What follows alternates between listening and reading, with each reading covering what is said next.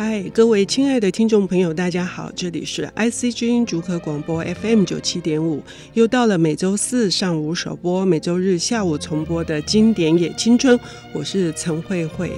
唯能急于情，才能急于剑，这是呃非常知名的武侠小说家黄易他的作品里面一句很重要的话。我们总是透过这些架空的武侠小说，想要去逃脱，我们去做一个美梦。呃，我们是一个武功高强，然后我们是这个冷眼横眉，可以面对这个世界这些恶人。我们想要伸张正义，我们想要当那样子的侠士。可是武侠小说有各式各样的类别，它在日本会是一个。呃，怎样的描述，而且跟呃我们所习惯的中国的，或者是我们目前所盛行的这个比较现代的武侠小说有什么不同呢？我们今天邀请到的领读人是藏书家、爱书人，也是人间书画的作者高苦茶先生。苦茶你好啊，慧慧小姐你好，各位听众好。哎，我们今天哦很难得的要讲武侠小说，虽然我们已经谈过古。龙哦，啊，所以呢，今天是日本式的武侠小说。哎、对对对对，日本式武侠小说是怎么回事？哦，对，接下来讲的这一本呢，是这个五味康佑的《密剑柳生莲也在》啊，这是他一本短篇小说集哈。嗯，那在日本的话，属于时代小说。嗯、那他们时代小说范围很广啊，只要是差不多可以说是历史小说吧。嗯，只要历史的都是时代小说。那这里面有个很重要的分支，就是武侠小说啊，时代武侠。他们也叫做剑豪小说，或剑客小说，对，或者是强巴拉。啊，对对对，还有时代小说，这个大家都会以为是现代叫时代小说，其实是过去，对不对？对，是历史。对，是呃，属于江户时代，也有时候是明治时代，嗯，甚至战国时代也有。啊，对，战国时代也有。所以今天要讲的，事实上是剑客小说或剑豪小说，OK，可以这么说，嗯。嗯那其实日本的这个武侠小说吧，一样跟我们这边一样，它最早最早的起源也是从那种说书、说书人那边来的。嗯，然后说书来说完，他就会大家就会写一些抄本啊、稿本，嗯，那边演进过来。那江户时代就有这种东西了。嗯，那江户时代有一个很有名的，就是《李剑八犬传》。嗯，哦，那也是结合历史啊、神怪、武侠全部都凑在一起的东西。啊，有点像我们的这种《水浒传》啊，类似、嗯、类似那个样子。嗯，啊，那也算是一种武侠小说的滥觞吧。嗯，然后进入到近代以后，有一个很有名的，就是大菩萨林。嗯，一个叫中里介山先生。嗯，他大概是在一九一三年开始在报纸上连载。那再过来一点，就是有那个丹下卓善，嗯，林不忘的丹下卓善，嗯，那大菩萨岭是讲一个为了剑而走火入魔的剑士，这是一个主角。那丹下卓善呢，是一个眼睛瞎了一只，然后手断掉一只的一个残缺的一个剑客。那我们的独臂刀王是不是？有借鉴的，非常有可能。我小时候经常跟我父亲去看那个《棉狂四郎》啊，对对，我觉得对对幼儿不佳。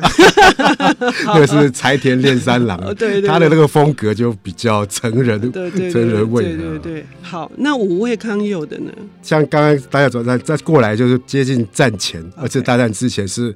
吉川英治的宫本武藏啊，uh, okay. 哦，这边可以算是他们已经到最高峰了。是接下来就进入二次大战。嗯，然后二次大战之后啊，就因为那个时候被美国占领。嗯，那美国呢，其实很反感这种东西，他们觉得你这些什么时代小说、武侠小说。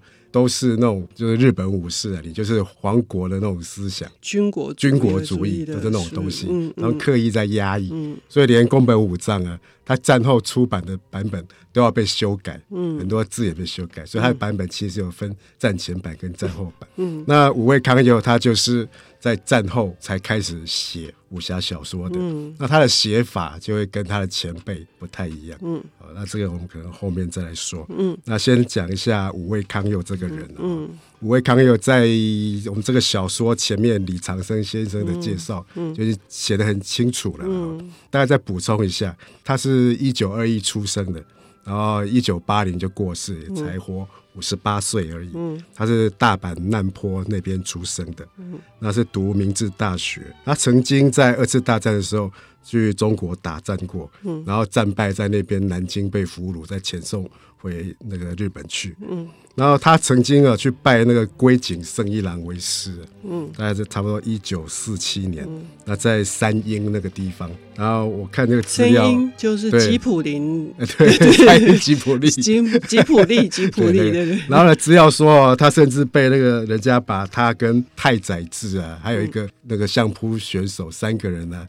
把它命名为三英的三奇人，OK，可能他很放浪形骸吧，嗯，很混呐、啊，嗯，然后后来他就是呃，大概三十一岁的时候，就在东京那边混来混去的。然后他因为音乐，他喜欢听音乐，听音响，嗯、音乐的同好，他认识了新潮社的一个总编辑，嗯，叫斋藤十一。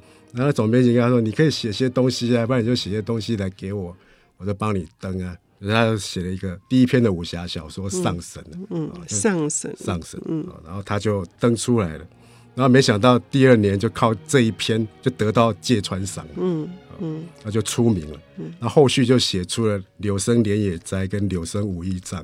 一些很有名的武侠，就是我们今天介绍这本书叫做《密见柳生莲野斋》，所以柳生莲野斋是一个人的名字，一个人的名字。OK，对。然后以他的生涯，我后面还找到一些有点趣的东西，就是他除了爱听音乐以外，他也喜欢玩车，嗯，他甚至喜欢开快车，嗯，然后曾经出过车祸，撞到内脏破裂，伤得很重。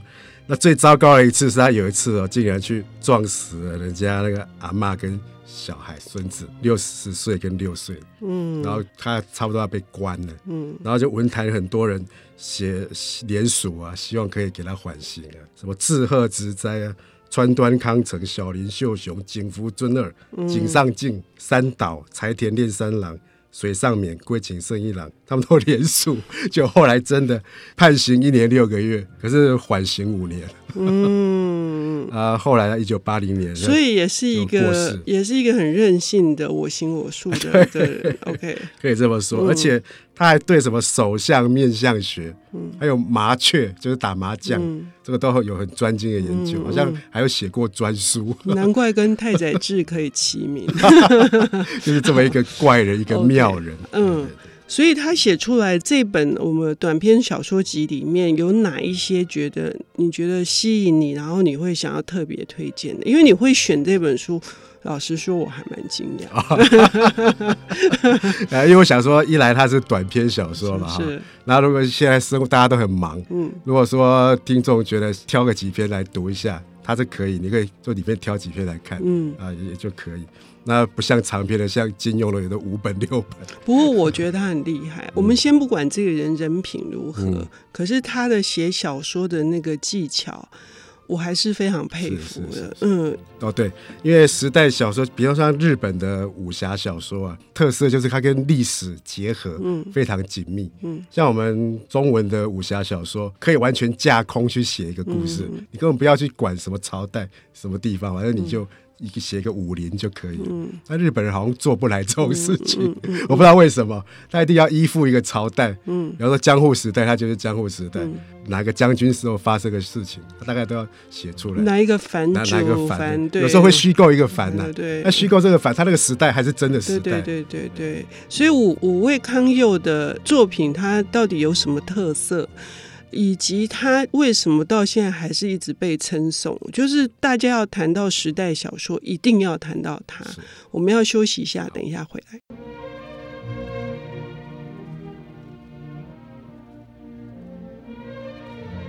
欢迎回到 IC 之音竹科广播 FM 九七点五，现在进行的节目是《经典也青春》，我是陈慧慧。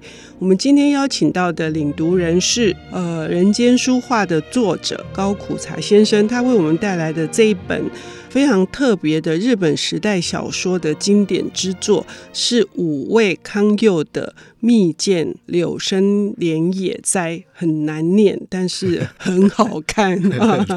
OK。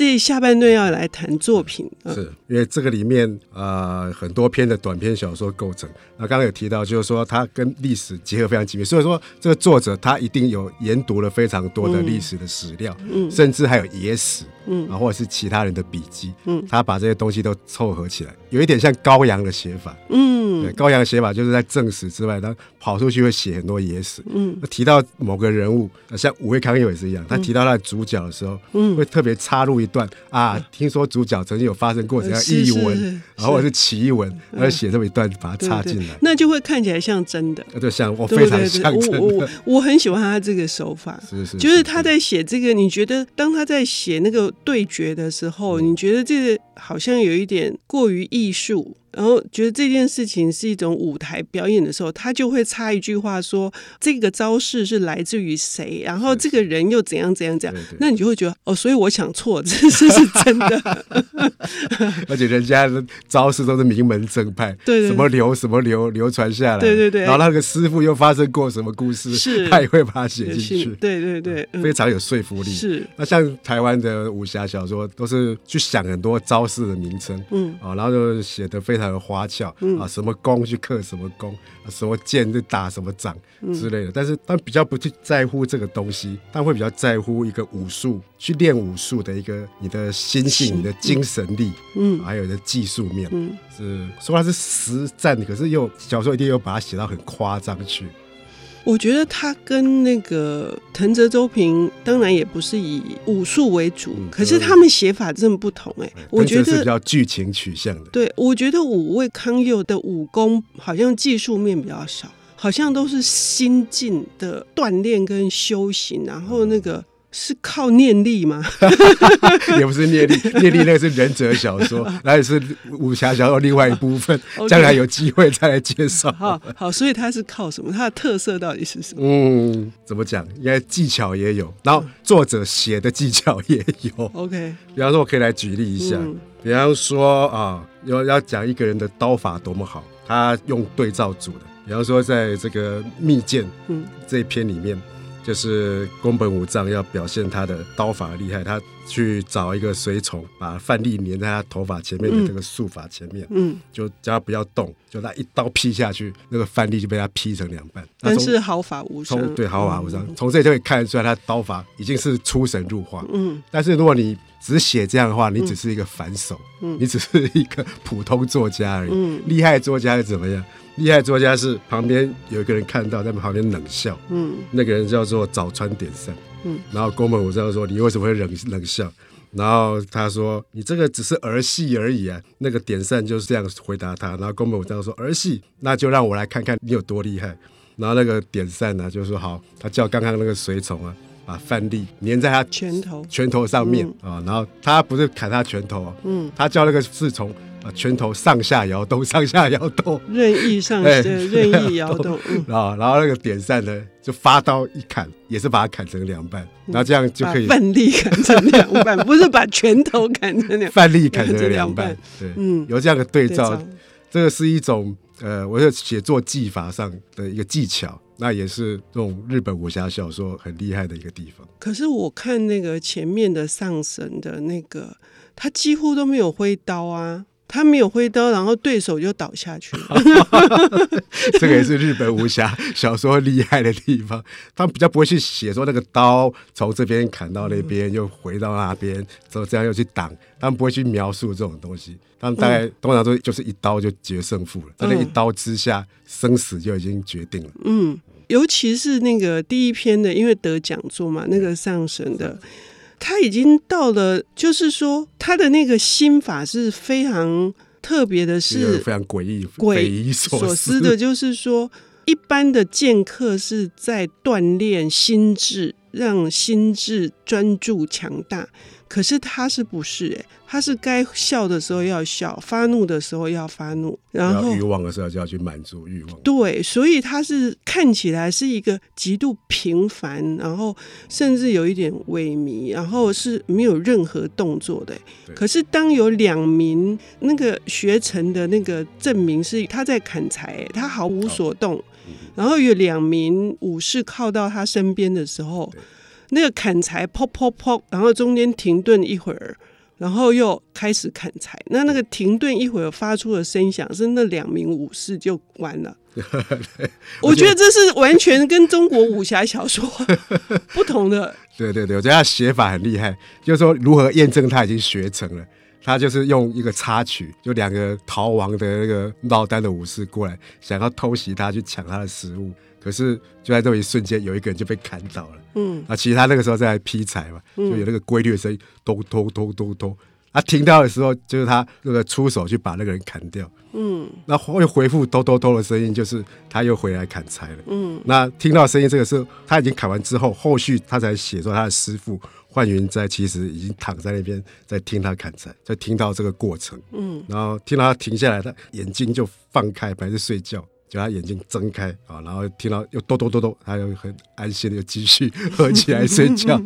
这是这种描述，我是觉得非常成功的，嗯，非常厉害嗯。嗯，那除了这个之外，呃，还有在哪一些部分很值得一提？就像刚刚讲的，对于武术的锻炼哈，嗯，比方说像这个展英这一篇里面有一个展展樱花，展樱花，对，有一个高手他自己发明的一个训练武术的方法。竟然是从桥上跳到河面下来，嗯、啊！因为从桥上跳到河面掉下来的过程只有一两秒的时间，嗯、那一般人都会不知所措，啊，手忙脚乱，啊，失去重心就扑通，整个就掉下去。但他不是，他心里想的是，在这个过程中间，他去感受这个感觉，然后他要能够控制自己的四肢，去控制自己的重心，这样才可以精进他的剑术，嗯、然后。有一个评论家看一个，其实一个僧人呢，也是他也是一个高手。他看到他这样这种训练方法，他就说啊，其实练剑跟为人处事都一样，嗯，每个人都会先求一个立足之地，嗯，立足之点，嗯啊，然后再去发挥。那尤其你看剑术、武术，他要怎么去攻击、防守，都一定要脚要踩稳，会有个立足点，嗯。但是他的这种练法，就是把立足点去掉了，在这种恶劣的环境之下，还能够操纵啊，去拔刀收刀。那他觉得这种练法是非常厉害的。我们什么时候才可以变成那么武功那么高强呢？那好，那展英这一段的最后，哦，我觉得那个这也是五味他迷人的地方。对对对对，因为倒不是说这种练法一定可以啦，这是小说家的笔法了。那我们的意思是说，他能够想到用这种东西来写，实在是很厉害啊。那至于展英的最后呢，因因为两个主角都是练这个居合拔刀术的。然后他们本来是要对决，然后他们后来想到，我们既然是同门嘛，我们就不要厮杀，我们就来砍那个樱花好了。只要砍樱花，把树枝砍下来，那时候樱花不掉下来的话，就算赢了。嗯，好，那刚刚提到的那个剑术啊，纪八郎他就出手，真的砍下去，然后树枝掉下来，樱花也没有掉，众人就喝彩。但是后来呢，就换另外一个对手上来，那这个对手在前面呢，并没有特别的着意去描写。那只知道他武功很强，但是没有人看过他出手过。然后就他就也来进行砍鹰，就他把他砍下来以后，一样，他把树枝拿起来，然后往回头走，走了两三步之后，整株樱树如同泣泪般，所有花瓣不约而同飘散而下。然后哦，众人看得肃然起敬，不自主发出赞叹。然后裁判就说胜利。就结束了这个故事。我，我觉得真的太厉害了。就是前面他有说这是如何美技，就美的那个绝技。可是第二个是美感，他赢的是那个力量，对，也赢了那个所有美的那种。就是说技术他都达到，两个都达到，但是第二个反而又更增加了一种。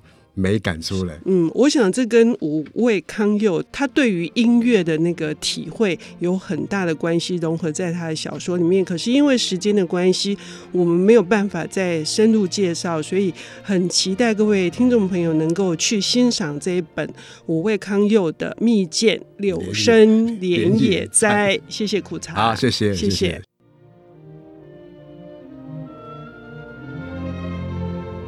本节目由 IC 之音与瑞木读墨电子书联合制播，经典也青春与您分享跨越时空的智慧饗宴。